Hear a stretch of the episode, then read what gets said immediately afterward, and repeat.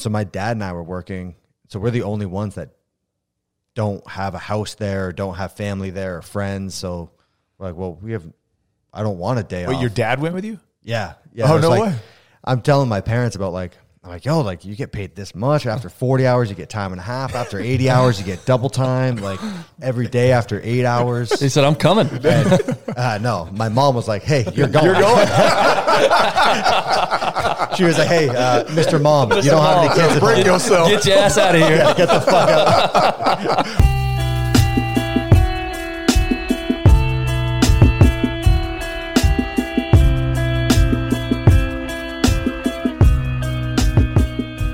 Just went hog hunting. The first black man ever hog hunting, right? So we went hog hunting. Was it a month ago? Not. Nah, but it's been a while. It's, it's been a couple months. Yeah, it's been a couple About months. two months ago, first time ever. Like I didn't.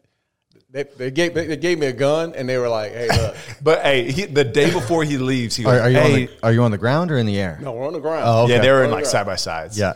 And uh, he goes, "Hey, what do I need?" I was like, "Well, I mean, you got boots, you got any like pants." He goes, "Nah, man." So I literally like bought an outfit at Oh, yeah. Bass Pro The and go pick it up. You need some snake boots, and I was like, "Fuck, snake boots for Yeah, fucking yo, what?" we're going after What? I agree hogs. to this. Yeah.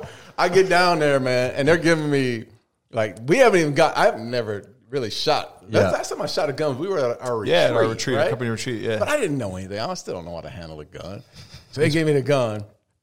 First thing he says is, "Don't fuck, point it down." Yeah. like point it down. I'm like, I'm, I'm pointing it down. He says, "Don't shoot your foot." Yeah. take your finger. He give me the whole. Yeah. and I'm Index like- finger out, I'm Like, and, on. and this is like in seconds. Like, hey man, I don't know what the hell I'm doing. Like, and then I get educated on hogs. Well, they will charge you. They got these tusks. Oh, yeah. And I'm like, nah, see, You're like, yo, do I even want to be doing this? exactly. Someone's gonna get Yeah. shot because you know I'm, be, I'm like Ice Cube, dude. I'm, He, he turned it sideways. It's a rifle, Darren. You're not supposed to turn it sideways. but the best time, man. It Yeah. was so quiet. Yeah. It was peaceful, man. We didn't. I didn't get anything. I shot a, a coyote. That's the only thing I shot. But I tell you what, I do it. The, we're going to do it again. Mm-hmm. Yeah. and record it. But it was it was the best time. so I've wild, right? It It's is, man. So, so my very first, like, I again coming from California, I didn't know anything about hunting, and um, I was playing for the Browns at the time. So, uh, this was 2010 during the lockout when we w- didn't have the off season. So, Colt McCoy, who was a quarterback then, set up a workout for the offensive guys, running backs, and receivers down in Austin. And so, that was my first time ever in Texas from California.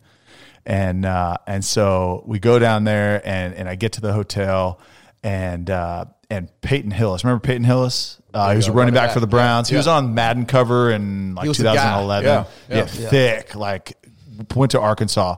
Um, so he comes down and he's in like this super nice like Denali, right? Mm-hmm. And but it is filthy, like filthy, filthy. And he gets out and he's got he's covered in blood head to toe. Hmm. And I'm like, what the what are you what are you doing? And like we're in like uh, right off of Sixth Street, right on the river Right, at right. like the Intercontinental Hotel, right? I'm like, what? And uh, like Peyton, what, what are you doing? Goes, oh man, I just finished a hog hunt. And I was like, what? Like here? He goes, no, no, no, in Arkansas. It's like, bro, you drove from Arkansas, soaked in pig blood. He goes, yeah, yeah. yeah. I, I had to I had to run down because one of my dogs got uh, got uh, bored or whatever. Yeah, yeah, yeah. I was like, I was like, what do you mean? He goes, yeah. So we we knife hunt. We don't shoot hogs. We knife hunt. Our dogs our dogs run them up, and then we come up behind them, pick Yep. up their back legs, and we gut them right there. I was like, bro, you didn't have ten minutes to shower before Yo, you drove so- all the way only here. that, but why the fu- like? I don't want to get that damn close. I don't know, man. like, what is It- the dude, reason? So I have, I have slippery a, slope. I have a very close friend that her favorite pastime is hog hunting with a knife. And it's like they send out a Jack Russell and it will like find the hog and then it's like some Yeah. like uh pit bull breeds Uh-huh. that like lock onto it. Yep. And they're then in they- like Kevlar vests. Yeah. yeah. And then just come up and yeah, she she was explaining it to me. Like, Dude. wow. You know what, That's though? a Like, whole new level. It's Think about intense. this, That's man. intense. That's like there's got to be to stab somebody or stab something. Yeah, to feel more than that, yeah. Like there's got to be some sadistic about that. Remember though, remember though, like hogs shooting, though. yeah, but when you're that close, But, but remember hogs, right? Like they're over infested, like they're causing billions and billions Shoot of them. damage. Yeah, shoot that- them. I there's a get that different- part of it. So that that's where There's a different mentality. The, the ranch we were just at, Yeah. it's, it's a hunting ranch. Like they sell hunts. Yeah. And the guy that took me out the first morning, he was like, the feeders go off at 7 mm-hmm. All the deer are in the field at like six fifty eight. Yeah, waiting. Like mm. they are there waiting. That's Yeah. their breakfast. Yeah. And like we're sitting in this blind, and I was just kind of, like ah, there's No, there's right. no sport to this. I was like, I don't feel like I'm. This isn't hunting. This isn't what I have in my head as hunting. Yeah. Mhm. Some, and I, I'm telling the guy I'm with, like, this doesn't. This isn't what I pictured. Like, I'm wearing a hoodie. Yeah. Like, like I'm not even wearing camouflage. there was no stealth. Like, we drove up in a like a side by side. We're talking full volume, cup of coffee. I'm like, this Cooking it, this bacon and eggs in Yeah, the it's blind. like, like no effort went into this on my part. Um, That's And and so like when he was telling me, he's like, oh, just shoot one of them. I'm like, ah, I don't really want to do that, you know. Yeah. That night we went out and we were doing like uh, spot and stock. So it was like we got dropped off in the middle of the field and we just had to start walking till we hmm. saw a herd and then like kind of like two people went out to the right, two people went to the left, like try to flank. Hmm. Like uh-huh. that was more what I had in my head for hunting. Yeah. Uh-huh. And so like I I got an axis deer and I was like, I feel good about this. Yeah. Like That's it- awesome. we're gonna make some great food. I was gonna say good know. meat and we yeah. got we got the skull and rack mounted, like made the pelt into a into a rug. Like we're using as much of it as we can, but kind of just sitting in the blind, just like yeah. kind of take your pick type thing. I was like, ah, it's not really. and it's a menu and that's how a lot of these ranches do it in you know texas and, and oklahoma is it's literally like there's a menu and you'll have like a guide with you and he'd be like all right uh, that's 10 grand that's 12 So- grand that's this it's literally a menu that was my first experience Yeah. with it. Uh, so same same friend had another buddy that had a high fence ranch, and he he brought us out because he's like, I'm overpopulated with female axis. We need to we need then to the kill herd yeah some. yeah and and so we're sitting this blind, which is basically just an apartment in the air. We're talking at full volume. we're in our regular clothes. Side by side is parked right underneath us. Rec TD. And- yeah i was just saying got mad got mad Oh, right we're, we're were watching. We're, we're showing each other YouTube videos Doesn't, on our doesn't sound so bad to me. We're sitting, we're sitting right in front of the feeder, and it was like an African safari of all these different animals. And we're texting the owner like, "Yo, how much? How much is a ram?" And he's like, four grand. How much is this? Eight oh, grand. I was like, Oh, damn. this is weird. Yeah. Most expensive thing on the property, like out of all these exotic animals, most expensive thing is a whitetail buck. Yeah. Because he was like, and he told it was like eight grand minimum for the whitetails. And uh, we're like, how? They're native here. They're everywhere. And he was like, because some people want to come out, shoot a whitetail, and then lie to all their buddies Yeah. about like oh. make up a Oh, story yeah. of where they Yeah. got it. They want to get it mounted. Well, and the, ma- and Huh, the management, something, right? The deer management, it's huge business here because, like, if you're breeding whitetail and and you've got like the perfect specimen, and, and you clear out all the bad ones, right? All the bad bucks that have like messed up antlers or mm-hmm. aren't big enough, like you got to kill them out because you only want the best bucks breeding with a doe, so that they only have the best. So it's a whole business, and so to your point, right? The whitetail is you can have this monster like ten point, you know, buck and they could say, "Oh yeah, I went out, you know, went up to Oklahoma and got this, or I Mm. just went out on public land and shot this," because they don't know, right? Like they don't know you went to this, you shot a, a buck in a cage, Yeah. you know, essentially what it is. So That's something, man. Yeah, man. I'd like to hear more about like how, how you went about the the pig hunt in a helicopter. yeah, But wait, first of all, we're talking. We're sitting here talking to Mat Fraser. Man, this is just lost already. How many? We're so times- organized. yeah, yeah. I was just saying, we're, I'm already crushing over here. You know? yeah. Is it five time CrossFit champ? Yeah. Mat Fraser. Come on, you knew five that. time. I knew that. Hey, I just how wanted many do make you- how many do you got? I thought he not enough. I I just wanted to make sure. I, I thought I was going to give you another one, but the five time CrossFit champ Mat Fraser, and, and we're here on the Darren Woodson show, and we're talking about hunting. Yeah. like we need to be into the story of Mat and his journey. but I want That's how it typically goes. But that's how it typically it typically goes, but it's not. Yeah. Because I my final question is, and, and then we'll get going here is the hog hunt mm-hmm. in the helicopter. What did that look like? I mean, it was pretty casual. Like, so I was with some buddies um, that own Black Rifle Coffee Company. Yep. Yeah. And Oh, I so, like, drink it anytime, anytime I'm in Ta- Texas, you know, I link up with them. I'll usually stay at Matt's house, and uh, and so like I hit him up like a couple weeks ago. And I was just like, "Yo, I'm coming to town." He's like, "Cool, send me the dates." And I sent him, and he's like, "We're going hog hunting while you're here. Like, do you want a seat?" And I was like, Yes. Yeah. Like I knew nothing, no details. And so it was uh friend of his had a thirty thousand acre ranch, and they were like overrun with hogs. They were like destroying stuff, Right. and so they just rented a helicopter for the day. And so I think there was probably like ten or twelve of us that like took turns going up, and they take two up at a time, and shockingly casual of just like there was no harness or anything. It's No, I was just, gonna like, Oh, you say, were hold strapped on, hold on, hold on, hold the hell a regular like car seatbelt that you put on, Uh-huh. but then you need to like turn 90 degrees to the left. So there's two shooters out the left side of the helicopter, and then you got to like lean out. So you're just kind of. And there's no one holding you at all. You're just oh the my seatbelt. god! Is- And wait. like the, the pilot, the pilot, like he gives us a very quick briefing, and he's like, "All right, be very careful with your barrel. Don't Like, shoot me. he's like, you, if you shoot the ski, twelve grand. If you shoot the floor, twenty grand. If you shoot the rotor, seventy grand, and we'll probably die." And I was oh, like, Lord. "Okay, cool." Safety on until I'm absolutely totally Yeah. ready. I'm not shooting today. I'm just riding. He's just kind of flying, and like the two passengers are just kind of looking for movement. And then you're like, "Hogs, four o'clock," and he just like whip banks it, whips it around, and See, that's what I feel like you get dumped out, right? Oh, like, yeah, yeah. yeah, it was. Yeah. But like, I'm I'm in the plane. Like all the guys I'm there with Black Rifle are like. Like these badass war veterans, Right, right. And so I'm like, all right, just don't act like a bitch. Don't act like a bitch. Don't, don't cry. be a pussy. Don't be a pussy. Don't be a pussy. if I if I die, I die. Jeez. Uh, Well, Mat, man, uh, first of all, thank you. I know you're on in the middle of a road trip, and we'll we'll we'll get into a little bit of that right now. Kind of your downtime, which is uh, we talked about, is very uncommon. Um, you know, we get that with our football background. You have a small window where you can like go do you for a little anything, bit. yeah. Um, but you know, you came up. Thank you so much. This is uh, you're actually our our first in guest person in a long time. so There man, go. appreciate you coming up. Uh, but man, here on the Darren Woodson show, a lot of what we do really is is revolving around the journey, right, and how people came to be what they are, um, and and to be an encouragement to those that maybe are struggling through something, um, that look at someone like yourself, right, the the fittest person on planet Earth. No And just- dispute either. yeah, there's no, there's no, there's no dispute. But look at you and say, oh, he's natural. He's just got the talent, right? He just, it just happens. He just showed up one day and he did it. And like, don't understand all of the things that that go into that, right? The mm-hmm. struggles, the the times that like, you know, you, you, you weren't sure what the next step was, or hey, am I going to make it? Is this going to be a career? You know, I I mean, there's so many things that people don't know about your journey and all the work.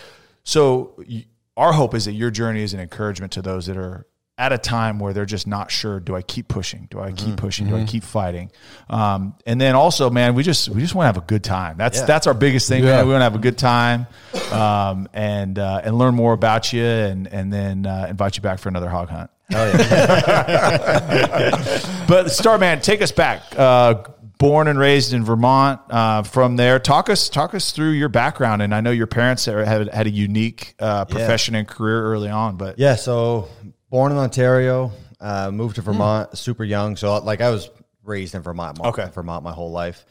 Um, you know, very typical um, household. You know, I, I the one thing that was not typical was my mom worked and I a stay at home dad. So he always joked with like Mr. Mom. You know, uh, but so you know, for me growing up, that was just normal. It's like like I the whole gender role thing wasn't a thing for me. I was Yeah. like my mom was the breadwinner, my dad was the one that cooked, cleaned, drove us to sports practice, all that stuff. Um, but you know, my dad was uh, he is a very unique guy. You know, like he'll find his niche or and then he was super athletic growing up. So both my parents were freestyle figure skaters, and so they were pairs in the '76 Olympics. no way. Yeah, yeah, That's th- like, cool. You got probably not the Cana- typical canadian? Yeah. okay. All right. Yeah, yeah, they were four-time world champions. Oh my gosh. damn. Uh, in freestyle pairs figure skating. So you know, super athletic parents. You know, um, but never really pushed us into sports or anything. It was just we had to do something after school. So like my brother went the art and music route. I went the the sports route. Um, but started doing Olympic weightlifting when I was twelve. Um, so kind of like its own little niche sport. You know, Yeah. it's not super popular, but I just happened to grow up in the town over from one of the best technicians in the country. And he coached for free every day after school and then Saturday mornings. And How'd you find him? Yeah. it was, um, you know, I was doing weight training for football. Like they want to start bringing the middle schoolers over to the high school and getting us like Yeah. in the weight room. And uh, a buddy and I just one day decided, like, you know, let's see how much weight we can take from the ground to overhead. You know, like we didn't know, like, do we stop at the shoulders or like how do we do this? And so it was just god awful technique. and I mean, we're in like sixth grade, mm. like we're young. I mean, I was I was gonna say, man, like that age, like I know for us, and you know, I was a football wrestling, and so it was it was you know, strength was a part of it, but it was like go home and do push ups. Like Yeah, no, weight rooms yeah. were off limits. I was allergic to the weight room in, in sixth grade. For Still sure. yeah, and like like our weight room, it was like th- there was a like a basically like a chaperone to make sure we didn't like kill ourselves. Yeah. but it was bench press and curls. Oh, Like, yeah. the squat rack never got used. No. There we were, only use that for the pull up bar on top. like there there were no bumper plates, no cardio machines. It was just like bench and curls. Like that's what you did. Yeah. maybe hit triceps. You know. um, and so yeah, my buddy and I are just seeing how much weight we can put over our head, and then uh, one of the coaches lived in the next town over that like um and so his kids went through the school system so he knew this guy chris polakowski that taught olympic weightlifting after school. And so i think it was like when my dad came in to pick me up uh you know this coach kind of grabbed my dad and was like hey like your kid seems to be interested in weightlifting. Take him to this guy in the next town over and he'll teach him the proper technique for it. So we literally got in the truck and like drove to the next town over found this dude and just kind of hit the ground running from there. Dang. um, but yeah, did that. Did Olympic weightlifting for ten years. You know, after high school, got scouted to go to the Olympic Training Center. Lived there for two years. Um, it was at the end of my stint in Colorado Springs at the training center. I broke my L five in two spots. So got a couple, uh, couple bolts, couple plates. No nerve damage, nothing. No, nothing. So, I mean, it was pretty wild. You know, every surgeon I went to was like, "You need fusion, fusion." That was the only answer. And then I m- met a, a a surgeon from California that was like, I, "I got this experimental surgery I can try on you." He's like, "I give it a 50-50 shot." Sounds good to me. and he's he was like, I've done the surgery on a 13 year old and it was a guaranteed fix, and a like 24 year old and it was a guaranteed failure, like just from bone growth, Right. like Huh. being young. Um, and he's like, you know, you're 18, I give you 50 50. And I was like, fuck it, I'll take it. yeah. Um, you know, just Because that still allows mobility, right? Like in yeah. this- So yeah. basically, what he was doing. So the when I broke my the vertebrae, it healed, but not back together. So Mm. the bones just kind of calloused over themselves. And so what he basically did was go in and re-break it, and then the hardware in there was basically just a cast, so it didn't shift. Shift, yeah, Yeah. yeah. Um, and so like the plates are just there holding the bones in place until it heals on its own. And then he said, you know, if the hardware gives you trouble down the road, we can go back in and take it out. But if it doesn't bug you, like let's avoid that invasive surgery. Yeah. And so uh, I was like, all right, cool. I'll I'll give it a shot. You know, like what what is there to lose? I'm already in excruciating pain. I already can't compete in the sport that I love. So fuck it, let's try it. Did you think at any point that it was over for you as far as Oh yeah, absolutely. Yeah, so the two breaks actually came on two separate occasions, about a week apart from each other, and it was like two weeks before I was flying to uh, where was it, Romania, for the Junior World Championship. So this is like for an under twenty year old lifter, this is like the pinnacle of like this is But this is- Romania, they don't have very many strong people over there, do they?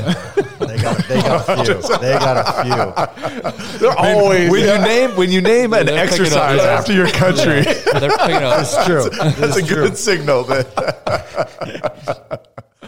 Yeah, so you know, like I remember the first the first side that like let go. Um, you know, I just like I was doing a clean pull, big pop, and then it was, it felt like um it was like have you ever seen those heat packs that like it's a regular gel pack and then you snap the cap in Yeah. it, Uh-huh. Yeah. and it just like Yep. like hard Flows. expands Yep. and hardens. Yeah. That's what it felt like my back was. No way. There was like, this big crack and then it just like just radiated out and just everything locked up. And so like I basically just laid in bed for like two or three days, ate my body weight in like ibuprofen. Um, and then it's too late to call like the next person in line for the for the team. yeah.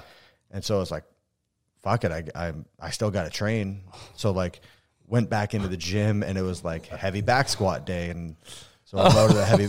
First time I ever wear a belt, so I like cinch up the belt to try to give some stability because I know something's wrong. right? Yeah.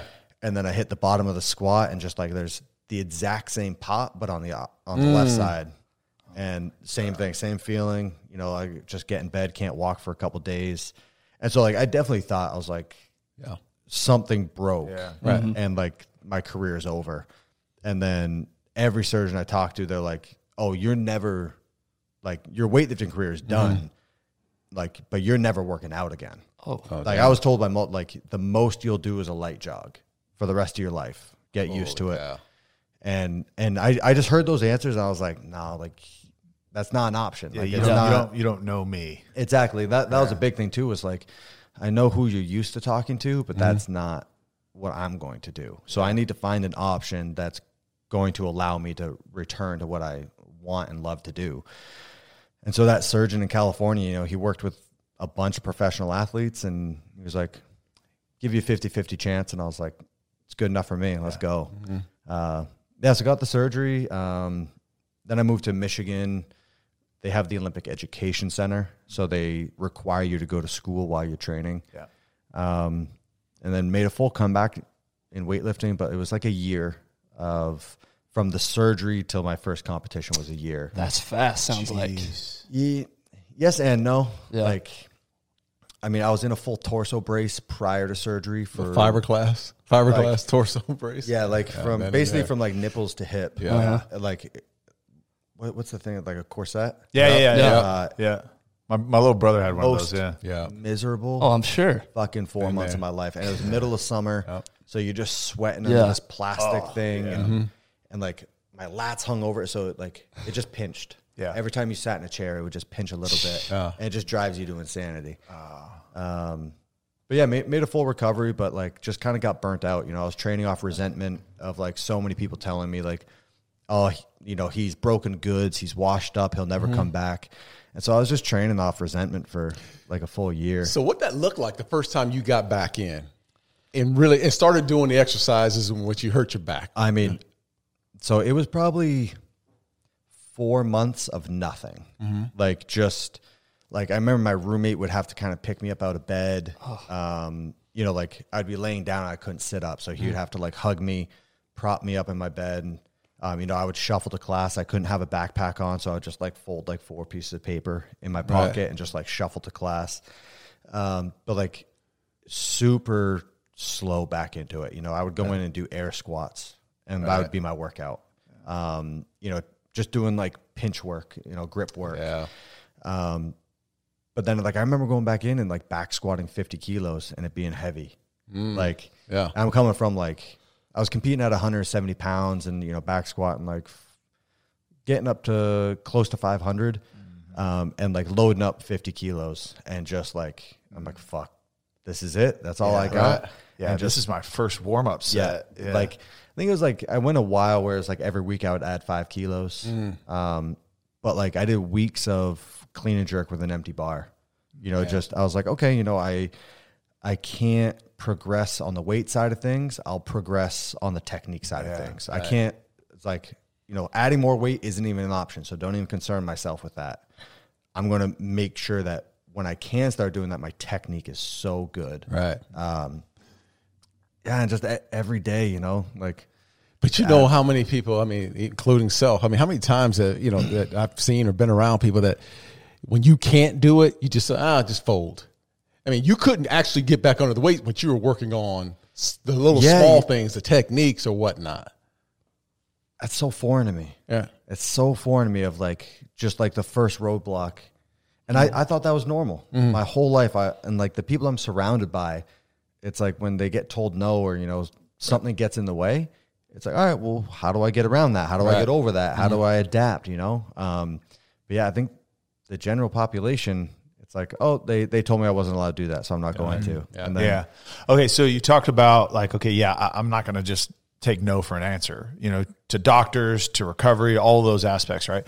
But what was that four months like in Michigan when you were not able to work out and you were not, because that I think speaks, and, and I'm not saying it's the same thing, but the correlation to this COVID deal, right? Like people mm-hmm. locked at home, you know, their their purpose has been taken away, and all these things. Like for you, what was that? I mean, was there depression that you dealt with? Was there, oh. or was it, or was it only like, hey, my only goal is is to get back and get healthy? No, I. It was definitely a type of situation that I wish I had my perspective now and I could go back on. Um, but I have the perspective now because I went through that. Yeah, and like I dealt with like severe depression. You know, like not only was I in a place that you know it's not highly sought after. You know, you're in Marquette, Michigan. Nobody wants to be there 11 months out of the year. Right. Um, you know, I went from the Olympic Training Center to the Olympic Education Center. I like went the reverse way in the funnel. yeah, Um, yeah, yeah, uh, like I had moved away from the girlfriend I was dating at the time. I didn't know really know anyone. Everyone I'm around, I'm still showing up to weightlifting practice. I'm watching all my friends, competitors get better, working hard, all this stuff. I'm living in a shitty dorm room. It was just everything. Like, really, really depressed. It was not a good, good place for me. yeah, Yeah. Um, but I just had that goal that trumped everything. You know, I didn't like. I was willing to be that miserable because I was like, this is where I need to be to get to my goal. Um, but yeah, I wish I had the perspective now, Yeah. looking back on it. You know, um, I wish I had that um, that way of looking at like, okay, I can't lift heavy. Good, I'm going to work on my technique. You know, at the time, that wasn't why I was doing it. It was just like that's all I can. I was so bored. Like if I wasn't in the weight room or in the classroom, I was just sitting in this like s- cell block of a dorm room. um, so it was just my way of getting out of the dorm Yeah. room, basically. But yeah, Was there anybody that like, you know, you could you'd look back and say, man, it wasn't for that person pouring into me or supporting me or, or helping me through, like it would have looked a lot different. Yeah, yeah. I mean, there's a there's a list, and you know, a lot of the people for different reasons. Um, you know, I, I had one buddy, um, and he actually went to the same surgeon. He had a like mine was a a broken bone. He had like a ruptured disc, Okay. and so he got surgery in the exact same area, like a month after I did, and we lived in the same dorm rooms. But he just had a very mature like outlook on life in terms of like, you know, someone would say something to him sideways and he would just be like, Oh, I don't care. Yeah. Whereas like me, like I'm younger, I'm full of piss and vinegar, got like this ego that's just bigger than life itself. Um, and you know, I, I just I saw the way he conducted himself and like not sound corny, but like the inner peace that he had of just like he was happy with who he was and what he was doing. Um, so yeah, al- always watching him. The coach I had at the time, you know, he was uh, he was like a second father to a lot of people on the team. Um, so you know, like if if he saw that one of his students was just upset or going through a breakup or bad grades, like it wasn't just like, hey, get your shit together. Yeah. It was like he would call him over to their his house and be like, all right, we're gonna have a sit down and actually figure out this problem. Yeah. Like, what do you need to do? What can I do to help? What like, you know. So yeah, people like that. Um, of course, my parents, you know, uh, incredibly loving, caring. Um, you know, my dad. I saw the I saw the soft side of him first time when like he dropped me off in Colorado. Like he we drove out there together, and you know, it was the first time that I saw him be like, "You're my baby." Yeah. you know, like, and I'm like dropping you off at college for the first time. You know, so that was, uh, yeah, staying in close touch with them. My mom, who's a doctor, so you know, she's asking me the medical questions of like, "All right, how's this? How's that?" You know, mm. Yeah. all that stuff. But yeah, Yeah. it's one of, one of those times where you learn early on like it's pretty hard to accomplish much without mm-hmm. a good support group around you. Yeah, you, you mentioned identity a second ago, and, and as you're sitting here talking, my story is somewhat similar in that the last game of my career ended with a knee injury, and so you know tore, tore an ACL, and with an ACL that's a year long, Yeah. you know rehab, and you're sitting there two three weeks after surgery, and you can't even walk, Yeah. and you're just thinking, okay, everything I've ever done in my life, everything I've ever worked for, is as far away as I could possibly imagine right now. Mm-hmm. It's not even on my radar right now, and so that identity hit for me, and it sounds like it was a little bit for you, Oh, totally. is just a huge blow. In that everything I ever thought about wanting to do, I can't do it anymore. I can't even walk. Yeah. Mm-hmm. So where do I go from here? Yeah, I think I, I had more that like identity crisis when I finished weightlifting. Because like even when I hurt my back, I was still at a training center. You know, so I'm mm-hmm. going down to sports med, I'm getting worked on every day, like I'm going to different consults, all this mm-hmm. stuff. So the goal was always still to get back to weightlifting. Got it. It. may take me a long time and it may mm-hmm. be a really shitty road, but that's But you still, still- saw yourself as a weightlifter. That's still the end goal. Mm-hmm. It was, you know, after I came back from the surgery, I came back, I hit PRs, hit hit a really big milestone for the total. Um, and I remember like I was just like, all right, I'm done. You know, I rode this bus until the wheels fell off. Mm-hmm. I don't have a love for the sport anymore. I can't bring myself in to train two times a day off resentment anymore. I'm done. Right. So as I moved away from Michigan, moved back to Vermont, and that's when it hit me mm-hmm. because now I'm 23 years old. I think mm-hmm. I was 23 years old. Everyone knew me as the the kid that's going to the Olympics. Mm-hmm. That's off the table now. Oh, yeah. yeah. I dicked around in college for four years. So I came home with like a semester or two semesters worth of credits. Mm-hmm. So I'm basically starting college. I had to move back in with my parents into my old childhood bedroom. yeah. And it's like I'm watching every everyone else I went to high school with, all my friends getting married, graduating uh-huh. college, having kids, getting a house. And I'm sitting here like basically feeling like I? broken goods mm-hmm. and then living in my fucking child child Yeah. bedroom. Sleep in my know, bedroom. Just like Dude, you couldn't have been any further away from what Yeah. you thought you were gonna be. exactly. And it was just like Jeez. everything I worked towards just Yeah. flushed down the drain. And now I'm starting to go to school at UVM, and it was like, I'm I'm clearly older than everyone here. Mm-hmm. Everyone's like living away from home for the first time, so they're all drinking, partying, doing all that shit. And I'm just like, I have no interest in any of that. And so I just stuck out like a sore thumb because I didn't have the same interest. I stuck out like a sore thumb because I was clearly older, than everyone yeah. there. And that that's when it hit me of like once again slide into like another depression Mm-hmm. of just like the fuck did I do with my life and where do I go from here? Well, it feels like waste of time, right? Yeah. Oh, Uh, Since you were 12, you'd put all this effort into that one goal, and, and that's- I- where did I- all the time go? I think still like if I had the perspective now, I would have valued the friendships, the relationships, Mm-hmm. all the stuff I had So true. from that time. I would have, you know, a lot of the best stories come from shitty times. You know, you find that silver lining and you find like, oh man, we were so miserable doing this or that, you know. uh, at the time, I, I didn't see any of that. Yeah. It was just like, I just wasted Well, so many years of my life. that's why this is so cool because knowing where you are now, but hearing that Yeah. doesn't even make sense. That that that's your part of your real story.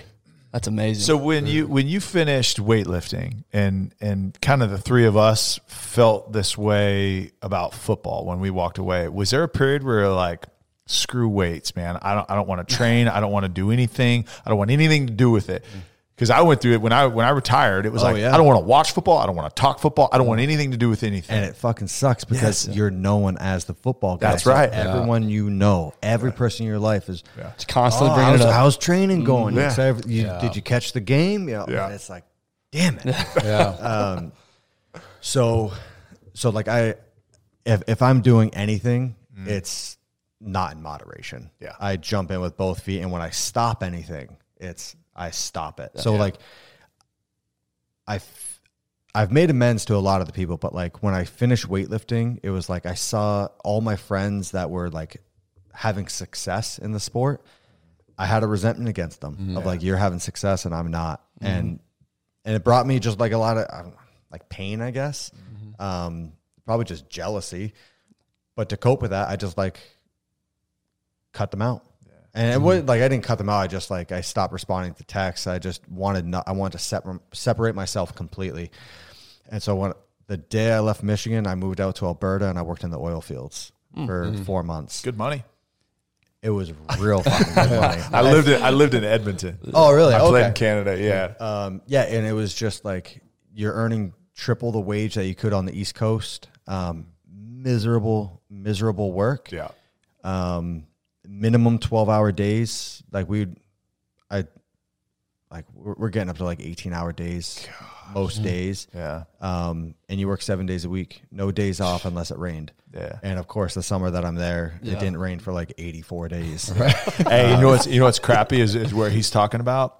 It stays light until like one a.m. So you can Sun work. is out So you there. can work, yeah. yeah. Oh, Oh, you're wow. out there. Like, so when he you- says 18 hour days, you got 18 hours of sunlight.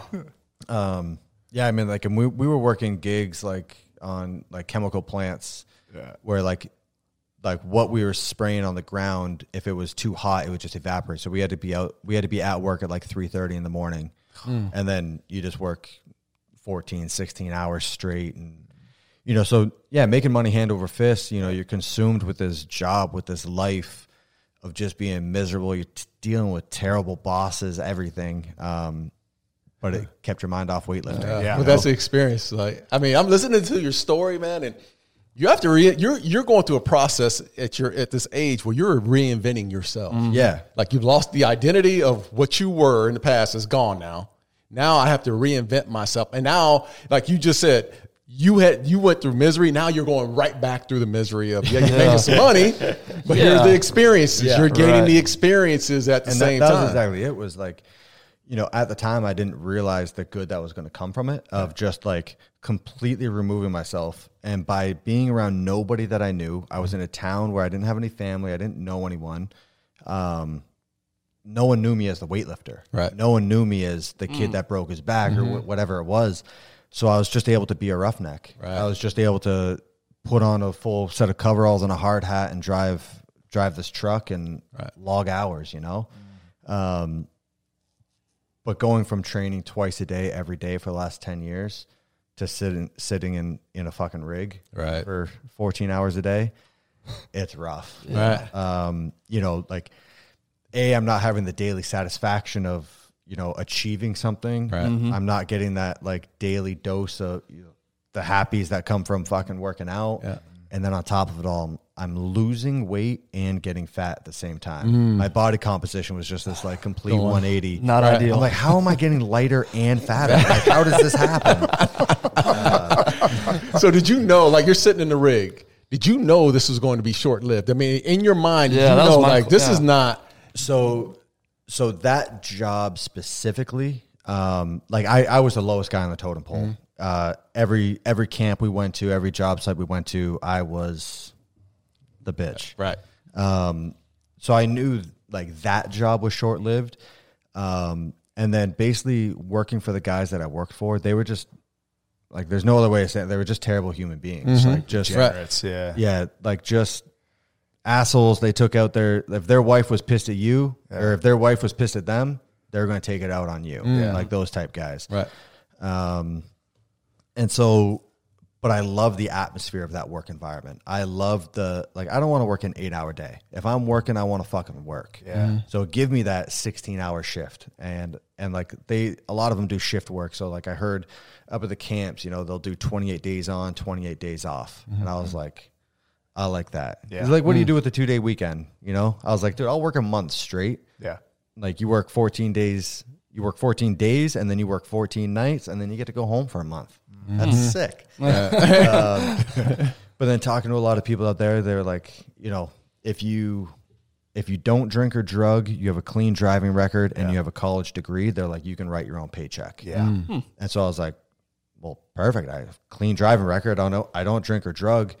I was like give me a couple years. I'm going to go get this college degree and then i'll be right back. Yeah. because so like i my plan after that summer was like i'm coming back to the oil fields either oil fields or a offshore rig Yeah. and that was very appealing to me you know obviously the money is the big thing um, i was single at the time didn't have any kids and they're like if you have nothing attaching you Yeah.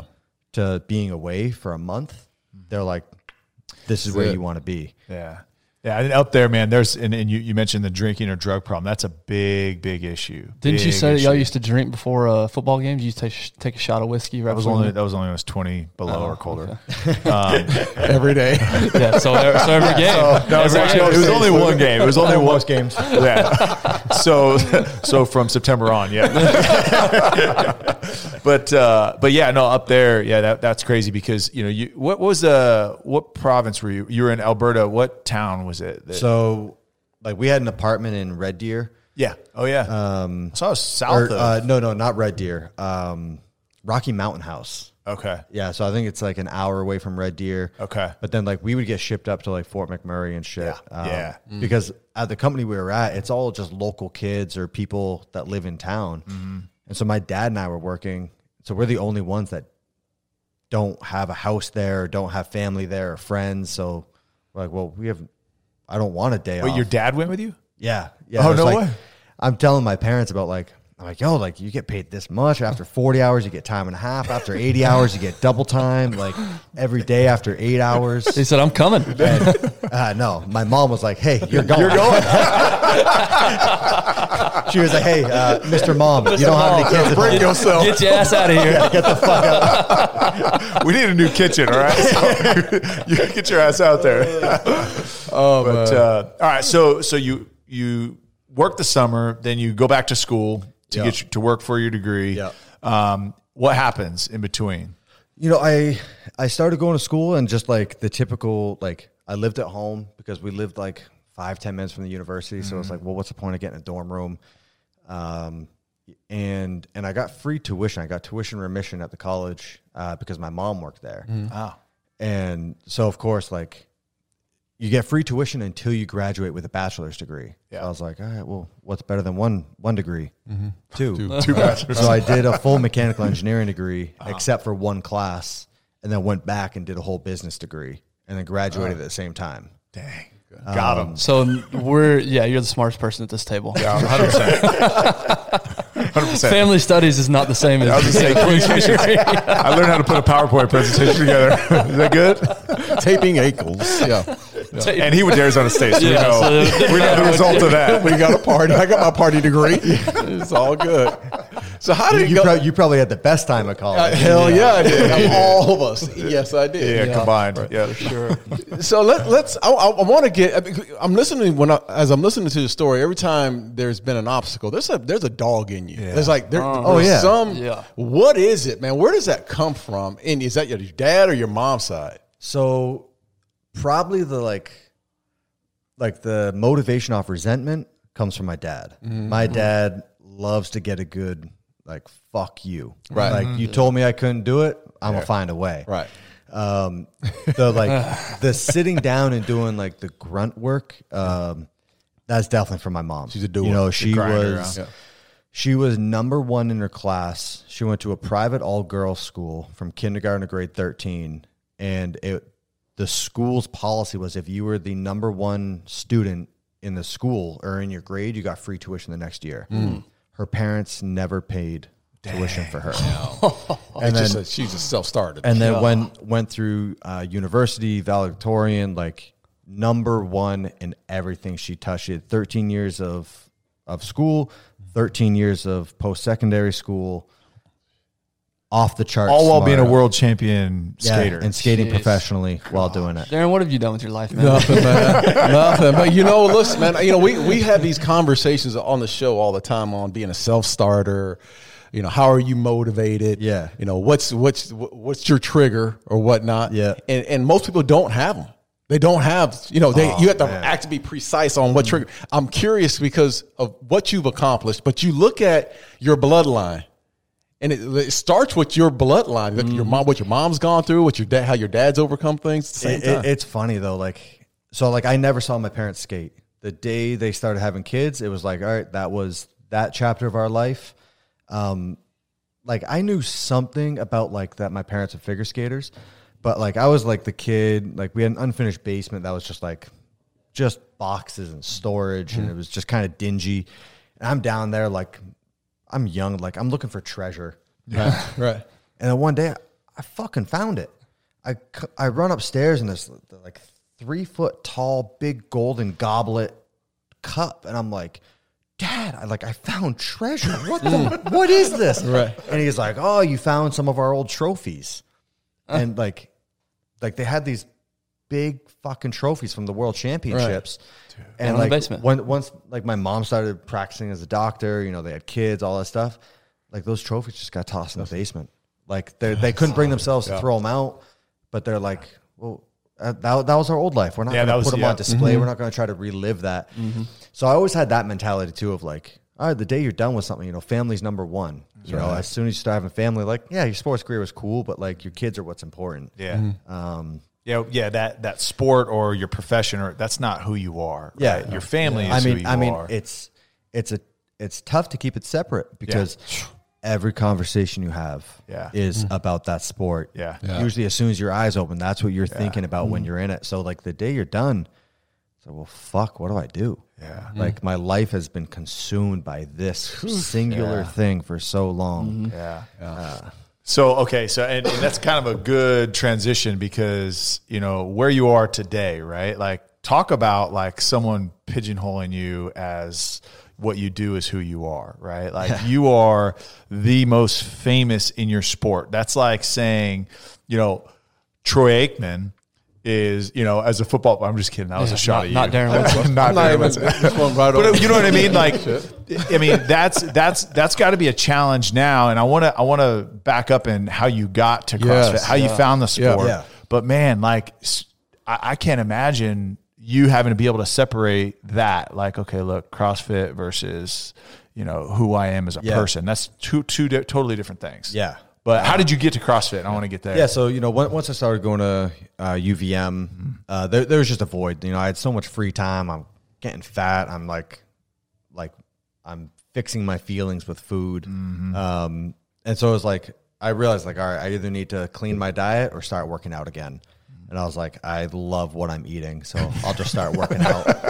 Um, and there was a, a gym in town that uh, when when I'd be home on Christmas break when I was still weightlifting, uh, I would go into this CrossFit gym because like finding an Olympic weightlifting gym in a town like yeah, like, you can't luck. name one. Right. yeah, you want to find a CrossFit gym like I bet we can throw a stone from here and find one. And they have all they have all the equipment. So went into this CrossFit gym uh, like when I'd be home for Thanksgiving or Christmas, whatever, and uh, I would just use their weights. Um, and then it was, I was living back in town, and I'm at a red light, and the dude that owns the gym pulled up next to me, mm-hmm. and he kind of like leaned out of his car, like saw it was me. He's like, "Hey, Mat, like you back in town for long?" I say, "Yeah, like I live here now." He's like, "Oh, cool.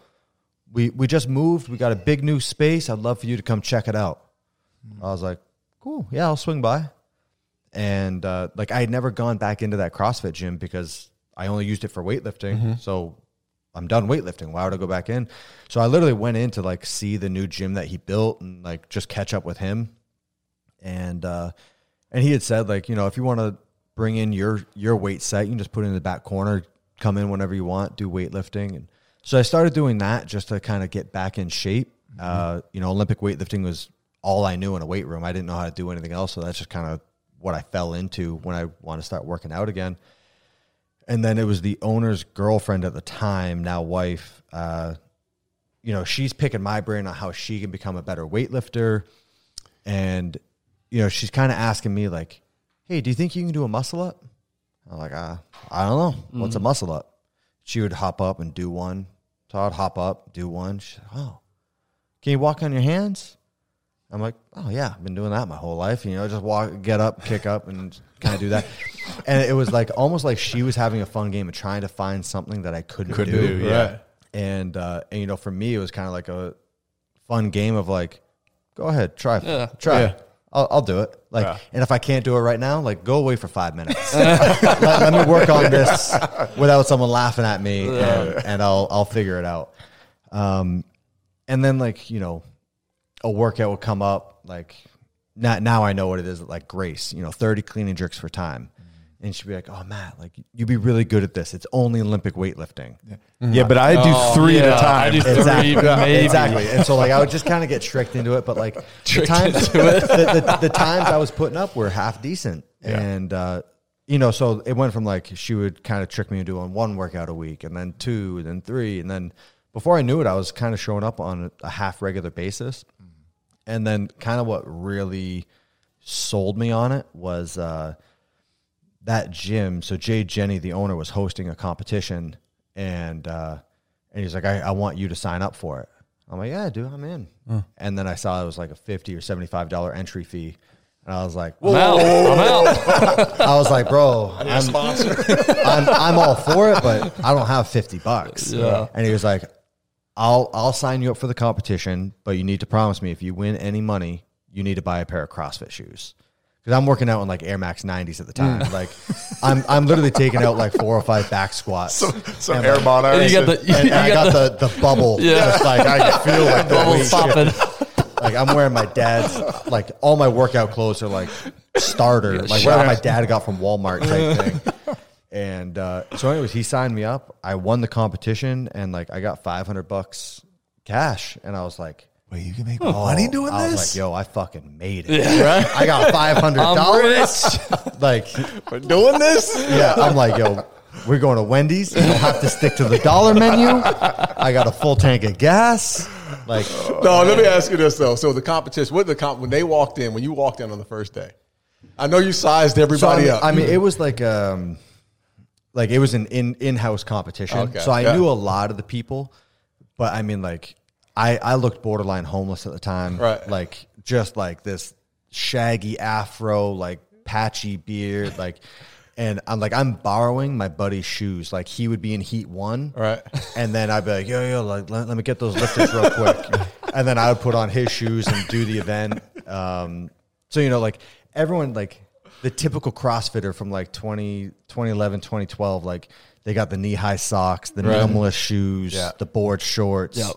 And then usually like a pink or purple bandana. I would say some sort of bandana headband, exactly. right? Yeah, yeah. And I'm showing up. I'm in like, I'm in like whatever was on the clearance rack in Walmart Yeah. for shorts. Hey, a football equivalent is the kid that shows up with the bar down the middle. and he kicks your ass. You're like, what the fuck? You're like, take, hey, take out your hip pads. Fix that, that dress code was. Where'd you even get a tailbone pad, man? Oh my god! I'm curious just to know, like, you, Uh, so you said you knew some of the people that were you're going to compete against, Yeah, right? yeah. Was his like you walked in? Did you think? I'm gonna murder these folks. Like these, I, I, I- know these folks. I, I didn't. I didn't know what to expect. Yeah. Like, Come on, I, man. I had. come on, no, man. At that point, you took Mat. I honestly believe you took advantage of those folks. and got that five hundred dollars. no. So, so like, they, like you knew exactly what you were doing. a, hey, what's a clean? yeah, I have no Just idea. playing What, stupid. burpee? What? I don't even know. I mean, I just ate. I- Maybe I could burp. I don't know. So like I, at that time, like I was still good at weightlifting. I was still like really, really strong. Uh, I think the reason I was able to kind of like slip through the cracks because I was only, I was only like 170 pounds and I could hoist up some good weight. Uh, but like my cardio was like non-existent. Right. I my lungs like like I smoked most of my life growing up. Like, and so it was coming into a Peyote or weed? No, like cigarettes.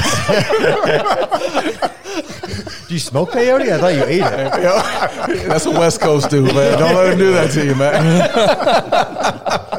he knows all the strains. He smoked, he smoked real cigarettes. Yeah. um, yeah, and like I remember, like I got a gift certificate for Lululemon.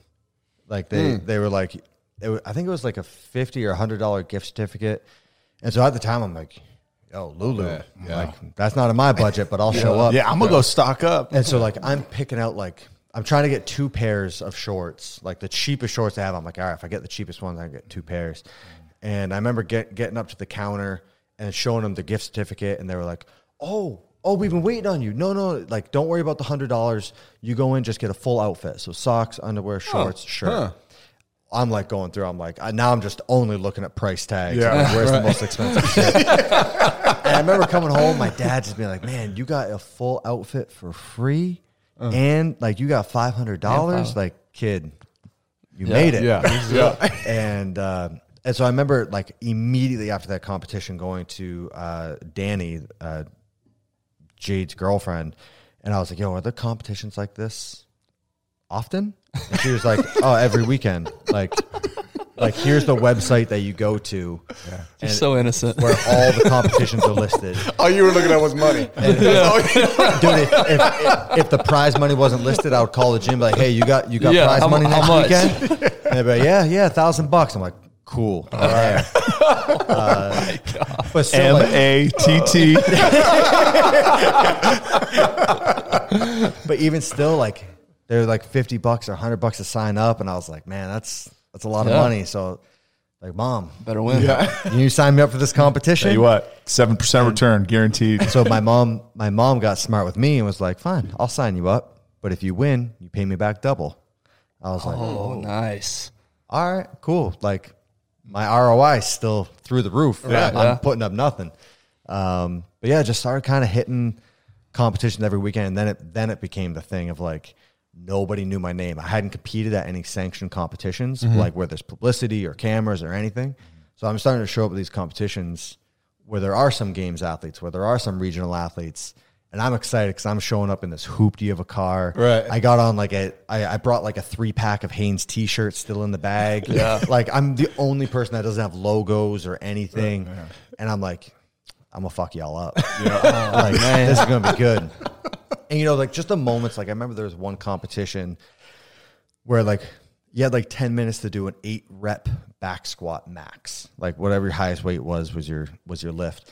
And uh and that you know there's like two or three big guys that like can do over 405 and so the guy running the competition at the athlete briefing or like right before the heat started was like hey raise your hand if you need a fourth plate or like four plates on each side we'll get you those and like these two giant like guys who are like 240 pounds like yep and then my 170 pound ass was like yep. Mm. Yep. and he was like no no no this is for four plates not three and i was like oh i'm aware Oh man. Hmm. and you know, it's just those moments of like no one knows who I am Yeah, yet. right. No one has any expectations. So if I fail, nothing lost. right. But I'm that nobody coming in and just I'm I'm just driving around trying to collect cash. So h- how was that first little circuit that you went on? I mean, did you win every competition you Yeah. went to? Yeah, I won everything. And, you See, know, so- humbly he went over that. I, Yeah, I wanted to go back. he on it. I want to yeah. go back on Yeah. it. Okay, so the driver initially like, okay, I can make some money, so but it, it was just pocket money at Yeah, first. And you know, right. and and there's the thrill of like like finding out you're good at something Yeah. and then Oh, getting for to sure. perform yeah, I was going to Yeah, say that in level other of people. competition again. I mean, I mean, it's like like some of these competitions would release workouts a couple weeks ahead of time, um, and and you practice them in the gym. You know, kind of figure out your pacing. And I would from the gym, like a ten minute workout, I'm guaranteed to shave off two minutes when I show up in competition, Yeah. and it it it hurts less in competition. Like I'm trying harder, my hardest in the gym. Um, There's but it was just dog- like there's you have the dog there. audience. You know, it's your it's your chance to kind of show off, and that adrenaline's going. You feel good about what you're doing. Yeah. Um, so the initial starter was pocket money. I was a broke college student. I was going to school full time, um, but like I couldn't. If friends were going to a movie, I couldn't go. If friends were going to dinner, if I wanted to ask a girl out, like I need to find a free date. You know, like yeah, let's go for a walk. cool, like that type of shit. So you know, just the fact that I got to fill up my car with gas and and I always thought to, I knew after college I was like, I'm going to have to get a desk job. I need to get a nine to five, and so I'm trying to just hoard as much money as I can right now, so that you know the day I graduate college, I can buy a car. I don't have to keep driving this this 88 Oldsmobile that starts half the time. You're right. You had know, a like- hoopty. yeah. Yeah. It was a real hoopty. Um, yeah. So I thought, like, if I can just get money while I can, I'll start a leg up, you know, whether it's a down payment on a house or I have a nice, nicer car that's reliable or wh- whatever it is. But I was like, I'm going to get that nine to five. I want to start with one leg up. Yeah. Um, But then it started kind of becoming the thrill of, you know, performing in front of other people. Every day was like problem solving. I would finish a competition and look at, all right, what event did I do poorly in? Well, why did I do poorly? Was it the time domain? Was it the movements? If it was a movement, like, all right, do I not have the technique? Do I not have the know how? Is it a weak muscle group? You know, breaking it down into finding out what am I bad at and then being like, all right, I got two months until my next competition breaking that weakness down into a daily protocol of what can I do today to get myself to where I want to be in two months Yeah. or a year. Um, That's that engineering degree. going Well, on. but That's- also, that's hey, but That's we'll- having a plan. we'll- Yeah. We just talked about this Yeah. the other day. It was like, okay, yeah, you had a goal. Let's say, okay, now I need to improve, you know, my snatches, Mm-hmm. right? Maybe that movement just wasn't good for me in the competition, but it's like, it's not, hey, I'm going to be better on the next competition. I'm going to, it's like, here's how, right? Yeah. Day by day, right? Here are those measurable increases that I'm trying to achieve along the way. So to I mean, get like, there. like fast forward, like looking at my games performances, and like once I started competing in the games, I, I gave very little fucks about any other competitions. Like mm-hmm. the games was the prize. Yeah. And so I'm looking at comp- my next competition. The next competition I care about is a year away. Yeah. And so every day was like, what can I do today that's going to put me where I want to be in a year? Mm-hmm. 364 days from now. It's that Yeah. like, and that, I mean, that's tough to like project out that Mm-hmm. far. Mm-hmm. But you know, s- stuff as simple as swimming. All right, you know, swimming was notoriously one of my worst finishes. Why was it my worst? Mm-hmm. Am I like? Is it my arms don't have the endurance? Is it my hips don't have the endurance? Do I not have the technique? Am I tr- doing the wrong training? I can, I can have perfect. dance in a lead weight and water. It's at five six, two, five six, two hundred pounds yeah. but a big part of it too was my technique. You know, I like, and so I sought out like, all right, well, how do I get better at technique? Well, I'll find someone that knows, and because why would I have all the answers? And so I start seeking out professionals in their craft, and very rarely is someone amazing at what they do, and they don't love talking about That's it. right. They don't mm-hmm. love helping someone out, Yeah. especially if they're not that person's competition. Yeah. So like one year, my deadlift was my worst finish. I'm like, all right, well, I'm going to find someone who's amazing at deadlifting and have them help me. So like, I got linked up with Chad Chad Wesley Bray. You know, like this dude is like he has multiple world records. This man is throwing around 405. He's doing demo videos for me with with 405, and he's talking talking to the camera as he's doing it, and I'm like, Jesus Christ, you know. Um, I'm an endurance coach. You know, I've worked with other coaches from the CrossFit space. You know, working with mental coaches, all everything. I'm like, why would I have the answers? I don't know what the fuck I'm doing. Right. So s- seek out someone that does, and Yeah. you know, start mm-hmm. picking their And brain. you went from you went from all the, the money to winning because you needed some cash in your pocket. Yeah. Your mom being your your, your mom being a man investor, and you had to, and you had to make that back to falling in love. Like you actually fell in love with the So sport. It it was like the falling in love with the daily gratification, that daily achievement of hitting that little check mark of like, yo, did you fucking crush today? I'm like, yeah, you goddamn right, I did. Right. Right. Um, and it's just like the process of like you know finding finding a problem, putting together a plan, and then executing on that plan. You know, it's just that breaking it down into those tiny, tiny steps